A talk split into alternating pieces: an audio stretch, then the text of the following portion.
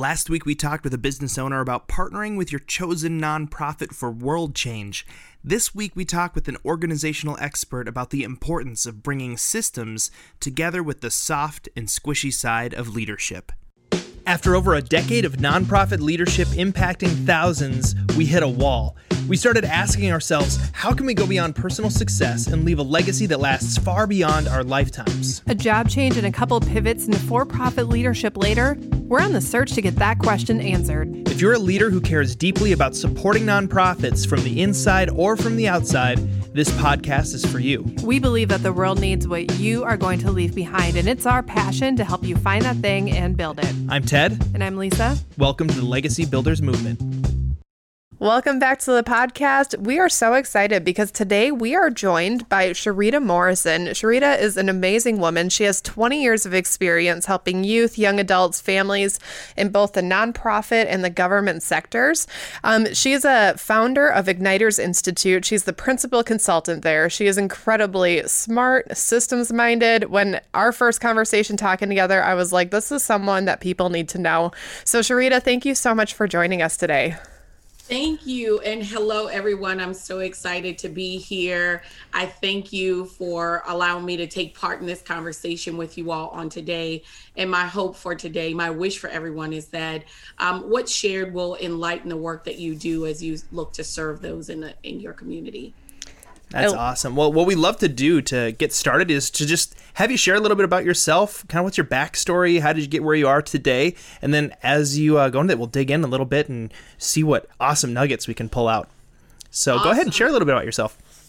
Awesome. So um, I'll start uh, from the end first. So I run a company, the Igniters Institute, where um, I am privileged and honored to serve some of um, the nation's greatest leaders. And I say the nation's greatest leaders because I am a, able to serve those who are at the helm of not only business, but also their home. So the Igniters Institute provides uh, support and services to uh, leaders and especially Christian leaders who are looking to advance um, business, their personal businesses, business in their home, and uh, in their workplace. Um, but in addition to that, I also serve and have consulted leaders in uh, very large organizations. So I've worked with uh, the European Space Agency, Coppin State University. I've worked with um, the local school systems uh, in government capacities and great things like that. But where it began um, was uh, with my story in Baltimore. So I was born to a 17 year old woman uh, who um, didn't quite know what to do in the world. And one of the things that I often lend hand to is that my mother sought services and support so that she could raise myself and my sisters. And um, that kind of spearheaded when I was, of course, old enough to to provide work uh, in the health and human services arena. So I began in uh, in the mental health world, um, providing supports to young adults um, who needed more supports for uh, their mental health uh, supports, education, and then I kind of branched off to, later on and served um, adults and families in uh, the world of workforce and workforce training. Um, and ultimately one thing happened for me uh, there. I had the privilege of working with men and women who were receiving uh, government assistance um, men and women who had uh, been imprisoned and a number of things. And the one thing i learned uh, and i shared this with lisa before was that I was working with people who essentially my job was to teach them workforce development skills and get them prepared for the workforce. Um, but one thing that we had never anticipated is that the workforce is a little cold, mm. and there's a need to have structure, um, a need for leaders to be reflective, uh, more engaging, uh, have a lot of integrity. And um, so, as I was sending these really amazing people who were desperate to go to work back out into the workforce, they were coming back and telling me about this mean and cold world. So, ultimately, I went and got my uh, master's degree from American University. Long and short, um, I uh, branched off and started my business. So, um, there's a good depth to the story, but mm-hmm. for the sake of time, um, I just you know like jumping into this had a lot to do with my own personal experiences and then my professional beliefs around um, the nurturing of the people that we're serving, both inside of our workforce, um, those we hire and serve, and uh, those who are our customer base, those who are coming to us to receive supports and services. I love that because I think a lot of business owners and nonprofit leaders get so focused on what the end result is, right? Like the whether it's the profits or whether it's the cause they're trying to do, and then it can be so easy to forget about the people who are right in the front row, in the front lines of what you're doing. Those are the people that we're called to serve too, as leaders of the organizations, and it's really cool that that's been a big piece of what you do. Um, I have I had a question that I want to just jump in right away. So you you talk about you have a lot of experience in pulling people out of really tough situations yes. and trying to and we know that, can be messy right? That can be really really messy because you know they're they're hurt they're in a and not a great spot and then you're trying to help them move forward. So what are some of the big lessons that you learn from that? Because i know like a lot of our listeners are from the church world or just nonprofit world that working with people in different cultures and, and stuff where it, things just aren't going well. And so you want to help them, but they also they need to do stuff too. So you can't just give them everything, right? So what have you learned from that? So that's a really great question, and I think it's one um, question where leaders, um, whether you're leading on the front line, in the middle, or at the executive level, is understanding that we have to meet people where they're most receptive to receiving what we have for them. Hmm. Um, I used to be one of those people where I said, I pulled myself up by my bootstraps. You know, like I really did this for myself. And then when I when I came into a space of maturity and wisdom, I realized like, well, that's not reality. that's not that's not honest either.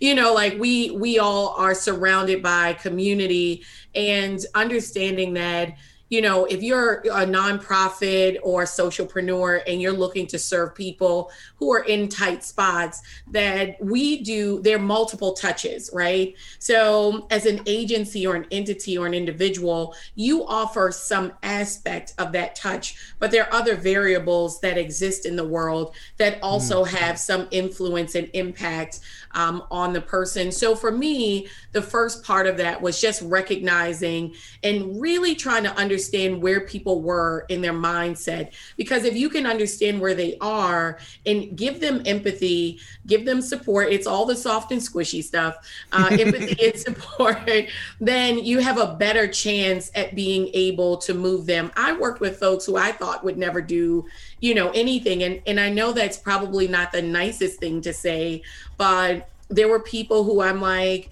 I'm like, I wish you would just go and move. And it seemed like they were stagnant.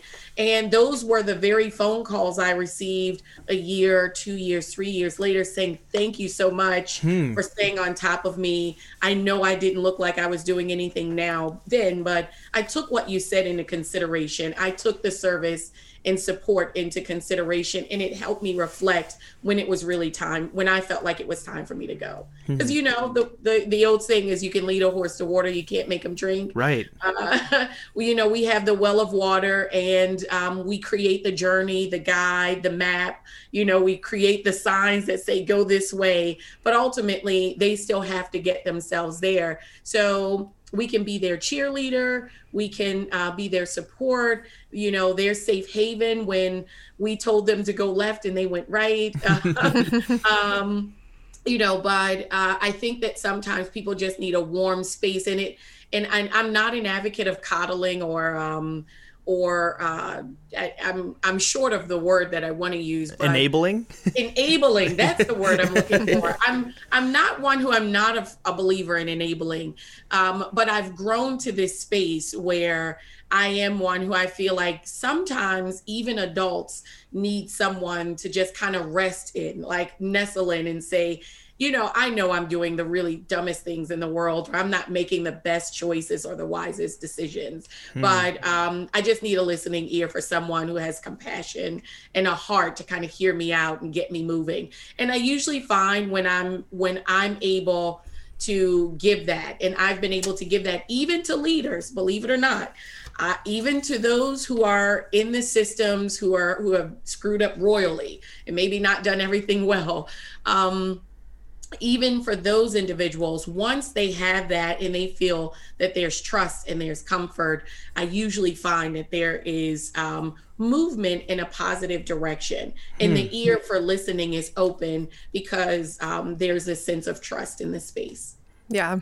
It's like developing that relationship and that trust first so that they're willing to hear what you have to say moving forward is mm-hmm. so important because I think a lot of times as leaders it's easy to lean toward that. I'm just going to tell you what to do and where to go and expect you to do and it and expect you to do it without really without mm-hmm. fully build um, building into that relationship something that's trustworthy so that they know that.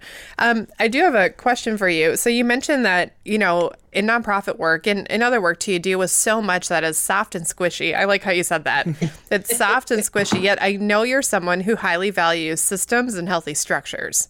So, yes. how have you incorporated those two together? Because I think people view systems as rigid and hard, and there's not space for the soft and yeah, the squishy diametrically moments. opposed to the soft. Yeah, like the these two don't go together, and yet they have to in the work that we do oh, this is like super yummy for me. And one of the most favorite things because I am probably, when I'm described by people, I sometimes tend to be a little more on the system side, more rigid, less soft and squishy. I had to learn the behavior of really working to listen and hear what people aren't saying, you know, in those systems. Mm. So the system systems thinking can be in place, right? Like um, you know, there's a seven, uh, seven uh, McKinsey seven S strategy where we're looking at, you know, systems and people and, you know, um, structure and, and all of those things inside of a system.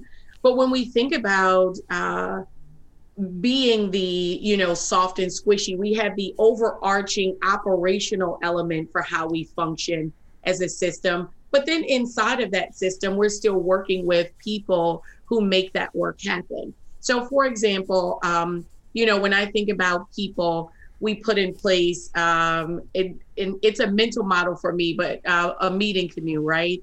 Um, so there's a, a, guy, and if, if anyone's listening and they want to list, look it up, uh, Dick Axelrod, um, he wrote a book and I'm kind of looking for it on my bookshelf, but I can't quite see it. he wrote a book, um, and the book was called "This Meeting Meeting with You Like This Is Killing Me," or uh, something along that line. And um, ultimately, it it was a framework for how we meet with people. And um, if we thought about it, his framework, the meeting canoe, is very it's a structure, right? It's a system, and it talks about how you open a meeting as opposed to coming into a meeting and jumping right into it. You open the meeting with a check in. You know, people walk into space holding weights, you know, so we check in, we let whatever might be holding them back um, be released in that meeting so that the meeting can progress. Um, he has other structures in that meeting canoe. One of the other structures, um, which is a, a system format, looking at uh, how people function, um, what you have to bring to the table, and what you want to raise and what we've already satisfied. So that is, in itself is a system. But inside of that operation, we're also making room for uh, hearing the voice of the people. And that's something that's very important is the intentionality behind being able to be that warm, you know, person, that warm voice. I've talked more with teams about COVID the first 30 minutes of uh, meetings in the last year or so. Um, even to date, I walk into spaces and I give people that 30, 40 minute space to kind of, and I say 30, 40 minutes because, you know, folks have had people who perished, who transitioned as a result of this. So right. I make space so that we can also be human at work because ultimately most of most of the people that you know I've engaged with who are running systems we see our colleagues on these now devices more hours in a day than sometimes we see our own family. you know, think about it like you're in the workforce and um, you know, and in the workforce or in the office before we be, we came in, you were commuting several hours throughout the day, you know, having lunch and breakfast probably at, at work with your colleagues. So, um, you know, making space for that warm and healthy interaction has been vitally important. So yeah, um, we can we can have both, you know, it's, and it's a very nice world with both as well. Yeah, that book that you were talking about reminds me of a, another book that I read a while back called Death by Meeting and just yes. like I was like I can relate. I can I can relate to to that. I think a lot of people can relate to the mm-hmm. when when the systems become so cold and they don't have the warm squishy human side. It's like what's the point of doing work with other people? We could just work with robots, you know? Mm-hmm. But there is so much strength in in just being people with each other. Um, but on the flip side of that, where it's just the soft and squishy, it's hard to get things done, right? We've yes. all been in meetings too where it's like, what did we even accomplish it? Like, what did we do? We just sort of sat here and talked about nothing for a long time, and then we didn't actually figure out where we were going next. So, it, yeah, I, I, love that. It's a it's a marriage of the two, right? The the two need to come together in order to move things forward. That's Absolutely, really, really awesome. and I want to make sure I make this correction. The book titles "Let's Stop Meeting Like This." Um, Dick and Emily Axelrod. The interesting thing is, is they have these things on the front. oh. Skeletons of people have died the, in the meeting. That's a great book cover. Yeah, it's a it's a pretty cool book, but it's just what you said. A great example of uh, what you shared was sitting in a meeting and not getting done not getting out of it what you like to have so that intentional component so we come we have a an agenda set an agenda is a part of a system right? You know i've been in i've been in meetings um, with leaders as a support as a coach as a mediator where there is no agenda. There's no real means to an end. Like i want to talk about these high points and then that's it um, but you know, I've worked with folks who I'm saying, let's make it more intentional and bring some structure to this so that you have a top, a bottom, a side, and a middle, so that you really get out of out of this what you want. And more importantly, in those spaces, you have room to get buy-in from your people. because uh, mm. that's also some place where we we go wrong is we don't believe that as leaders we need buy-in from the people you know i've hired you you're here I'm telling you what to do now. You should do it, as you said earlier. But you know, um, that buy-in is uh, tremendously important.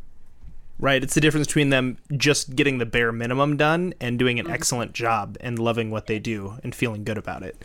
Absolutely. That is so good. I, I want to go back to this because you mentioned this really quick, but I want to learn more about this. You said that mm-hmm. as leaders, we we or as people, we have multiple touches, different things that are affecting uh, how how we make our decisions. And as leaders, we we have maybe a couple of those touches, so we can't necessarily like just control everything about a person, regardless of how much we might want to do that. Sometimes, it's like how do you find yourself, uh, you know, working within those multiple touches because they have a lot of different things going on, family and friends and social structures and uh, you know other issues going on, right? So how how have you found to navigate that when you're working with motivating people? So that's a great question. One of the things that um, I do is one, I go back to the source of purpose. Like, what are you doing this for? You know, like, what is so with an organization, it's looking at the mission, vision, value, um, the values of the organization and you know in in consulting any larger group understanding like why are you ultimately here? If it's a department or a team essentially what is the function of this team? What are you designed and purpose to do so that that's the foundation or as my auntie would say the root the root the root of the of the thing you know? It's the basis of what it is. And i think that also stands true for people as well. Once mm. we circle back down to your foundation your friends, your family, your lifestyle, the way you spend your money, your work. Um, all of it usually boils back down to your why, right? Like mm-hmm. what your mm-hmm. purpose is, you know, in life, what your purpose is in family. Um, and I usually start there first. And when I say the, you know, multiple touches and um, in the world, you know, people do carry weight. I remember there was one point in my life where I was dealing with a divorce um, the loss of my best friend. My I lost my best friend suddenly, mm-hmm. and um, and then I had to travel abroad at the same time. So I'm like going to Amsterdam uh, during that time, wow. and um, and then when I came back, just two days later, lost my grandmother. Oh my um, in addition to that, all of that was happening while working on a government project that was like a three million dollar project and I was in graduate school. And I had to, oh and you know, like if I forgot, I'm also a mother, you know, if I happen to forget that as well. So I was holding the the container for all of those things. And one of the things that I do is encouraging any leader is don't forsake the idea of asking for help.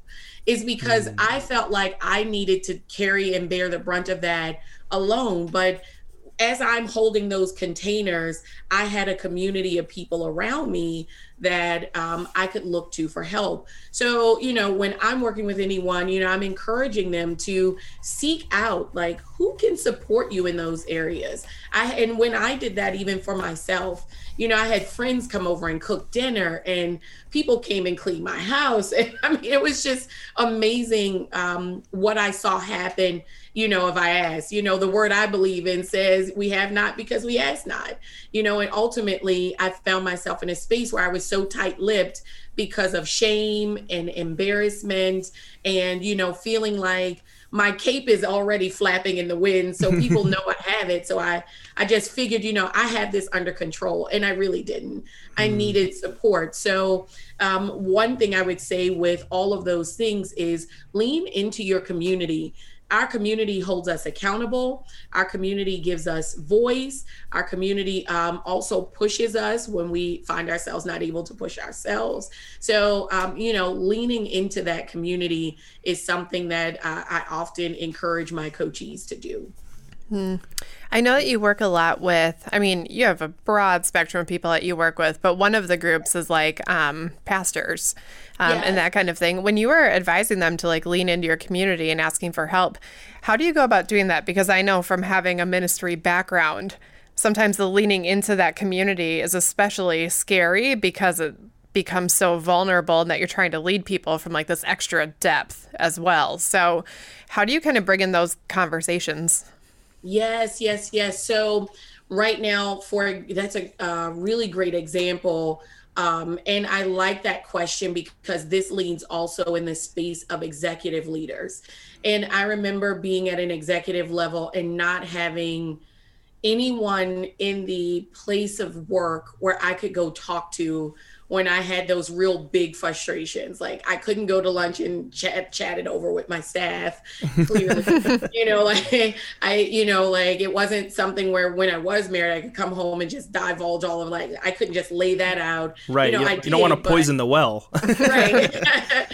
um, so ultimately, um, what I would uh, also say is at that peer level, finding someone else who understands who can have that conversation. So I often would talk to other leaders in different agencies or in different spaces. So, um, like right now, I'm working with, uh, I just did a, a presentation with about 27 bishops, apostles, pastors, and um, they have one another in that space. So when it comes to things that are very scary, like I might have to terminate someone or let someone go, or they're not functioning well, or, you know, um, it looks like we're about to have our budget cut and we have to cut 30 jobs or 100 jobs. Like that conversation should be had with colleagues who are in your peer group. So, those other executives, so networking with folks. Um, who are at your peer level, who can offer you wisdom, um, strategic counsel in those areas, to say the least, but definitely who can also hold what you offer in confidence. Um, that's vitally important. So, being able to maintain that level of confidence with what you share, because sometimes the sharing isn't about the organization, but it's also about yourself. You know, like mm-hmm. you can mm-hmm. feel broken in a place. Like, I'm leading leaders sometimes get in a space where they lead and don't know what to do. Like I legit like don't know what to do. I was gonna say know, sometimes. Like, yeah, like I don't know what to do in this instance. So you know, being in a space where it's um a judgment free zone, you know, and the confidence to know that someone else has either been there or is who or is also going through that as well. And um, you know, uh, making making those communities if you don't already have one. Yeah. Yeah, I love what you just said there too because I think leaders have a tendency to just try to do it all themselves and to mm. not find them and kind of feel like, oh, well, it's lonely at the top. They just say it's lonely at the top, so I just gotta have to you know take take take it as it is yeah. and it's not it's it doesn't have to be lonely at the top because there's somebody else who's at the top somewhere else mm-hmm. yes. if you can find each other then you actually have people who understand one of one of my best friends is the owner of a business and it's it's just so nice because we just get each other and we can talk about things that mm-hmm. you know i'm not going to necessarily i'm not going to judge him it's in a different industry you know but at the same time he can get stuff off his chest i can get stuff off of my chest but it's not hurting his business to tell me about it, like unlike it would be if he was talking to one of his employees, right? Right, and uh, and vice versa. I could talk about the things that are going on with my business and like how the you know how the, the pay structures are working or whatever, and it's not like a uh, it's not going to cause problems, but it's so good to have someone to share with. I mean, I'm I'm lucky. Like Lisa and I, we run pretty much everything together, but like not everybody has that luxury either. But even even still, even still, I need a woman sometimes to talk to. yeah, and I, I, need a dude. I need someone i am not trying to work with. exactly. Yes. It's different when you also have to share dish cleaning responsibilities and house cleaning and homeschooling. Yeah. Yeah. Um, earlier, you were talking about how the the why is so central in core, and we're uh, like we agree with that hundred percent because mm-hmm. that's when we talk with uh, our clients about this stuff. That's that's at the core of our thing too. You have to know. You have to start with why. You have to know why you're there because you can you can work all around in your organization. You can get really busy and do lots of stuff. But if it's not coming from that grounded foundation of mm-hmm. why you're there, not only is that going to hurt your ability to accomplish things, but everybody around you is going to see that. Mm-hmm. And they're they're they can feel it whether or not they understand what's going on. They, they just feel like you're a husk of a person doing doing this job or doing this mission. Well, where, I think you can be doing the right work but not doing the work right. Yeah. And I think that's that's a big thing. That's yeah. a really big thing. That's huge. Yeah. Mm Mhm. You're doing the right work and not doing the work right. I like that a lot. that happens often. Yeah. Mm Mhm. Yes, yes. And and I've and I've been in organizations who have such a hard and it's interesting, it's such a hard have the funding and still not able to meet outcomes or their desired matrix uh, isn't in place and um, yeah not doing the work right can very much be very critical um, and and it's it's not just the work minus the people because we could do a phenomenal job at serving our communities and our nonprofits um, in serving in in being able to pull resources one of the things that i think often forgets in that uh, is forgotten in that is that people are assets too and going mm. back to the earlier part that we talked about um, with you know frontline staff. Like I, I was trying to to look up the stat that i found a while ago on um, employee disengagement you know and the doing the work uh, doing the work right you know as we serve those in the community and understanding our frontline that um, that service line base or that middle management base how are we able to treat them as assets and recognize that as they continue to do the work and serve because when you pour out of yourself into people you definitely need to be poured back into mm-hmm. and um, I think sometimes that's a component that's very much missing. And that's what I hear often in my ear. yes. that's good, Lisa. Oh. That's definitely. Oh my gosh. I feel like we could talk forever and ever and ever. but I do know that we're kind of getting toward the end of our time. So, Sharita, we have one question that we like to uh, ask all of our podcast guests, and that is what does the idea of building a legacy mean to you? I love this question. Um, what does it mean to me? Uh, so, yesterday, my aunt turned, well, she turned 81 on Friday and um, this was my uh, grandfather's um, his sister-in-law. And or sister in love is what we like to say. And uh, she's one uh, who's one of the few who's left. And you know we just cherish her. And i i'm going to share this personally and professionally if that's okay. Yeah.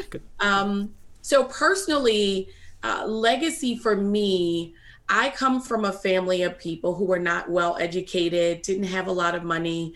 And, you know, growing up uh, with a young mother, I kind of had a chance to see this from the elders because the elders were the ones who came to get me often. They would come pick me up. And I saw my grandfather not have education, not own a home, you know, no driver's license or car. And, you know, now I have a 19 year old who's uh, making almost $40,000 a year you know like and you know uh, myself who's become educated. And when i sit down and have conversations with my son i do it in remembrance of those who came before. And i said you know they have offered up prayer words of encouragement and support in in a in a realm of life that you will never see or understand. And it's Mhm. our job to continue that legacy by carrying what we do for the generations of those who we will never see and who will never know us. So you know we are sending messages to the future that we will never see or know. And you know i think a lot of that um, also with business as well is um, i had a goal when i first started my business to touch 180000 people. Um, and my goal was i want to impact um, one leader who have many touches with you know a, a multitude of people and and then when i thought about it and uh, i would listen to you know maybe one of my coaches say i held a session and i talked to these people and this person's life was changed. And i'm like there's a lifespan of that and a legacy that's created that i'll know nothing about. Mhm. you know on paper i get people to say you know well as a leader how many people do you lead?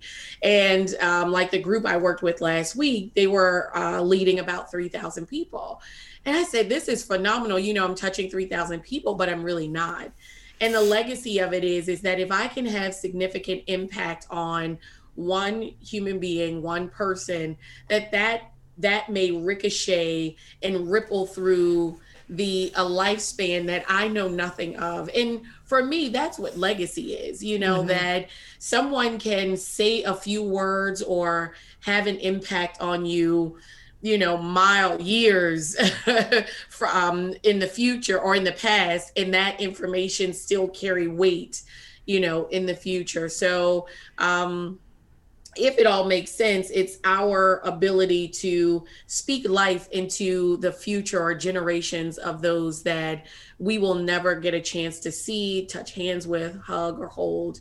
Um, but our legacy and what we have to offer beyond monetary legacy um, lives on. So, yeah. Oh, Yeah. that I- was awesome. Yeah, I love that answer. Sending messages, sending messages to the future. That is so them. cool. It's such a cool way to think about it. And yeah, it's totally absolutely. true. We have this conversation about like our ancestors and um, Mm-hmm. just different people. And there are things that I'm like, I do this today because my grandma couldn't do it. And not like a debt, but in an honoring.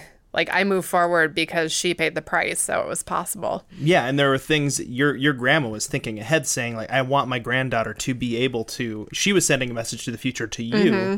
and it's kind of our responsibility to continue that and send, continue to send messages and not let those messages stop with us, Yeah. but to keep them I moving. know this is, this is about business, but I got all chilly. I'm like, ooh, I like that. No, it's I like it, So- it's it's the squishy side, right? We got to Yeah. be soft and squishy too. It's okay to get chills in business. It is, especially when your heart's in it. Absolutely. Um, so, Sharita, where can our listeners find you? Because I'm sure after hearing this, they're like, I, I wanna need to know know more." more. Yes, yes. So I'm on Instagram at Chief Igniter. I am the Chief Igniter uh, on Instagram. I can also be found on Facebook at um, Facebook backslash The Igniters Institute. Um, and uh, I also have a Facebook group where I jump on board and I have weekly sessions, weekly talks uh, about leadership and especially leadership for the Christian leader. Um, it's um, Ignite 180 uh, as well. And then my website is very long, but it's uh, www.theignitersinstitute.com. Awesome. And we'll have all of those in the show notes show notes for all of our listeners to be able to pop in and check those things out. We highly recommend you go and learn more about Sharita and the Igniters Institute because this has been super awesome. Just mm-hmm. just this conversation, I feel like I've downloaded like terabytes of information into my brain. Um, so yeah, this has been super fun. Thank you so much for being with us and for uh, yes, uh, being a guest you. on the podcast, Sharita. Thank you, and I appreciate uh, you for having me here on today. Thanks for listening to the Legacy Builders Movement. If you appreciate this podcast and find that it's valuable, the best way that you could help us is to subscribe and leave us a rating and review. To learn more about Legacy Builders, go to legacybuildersinternational.com. That's legacybuildersinternational.com.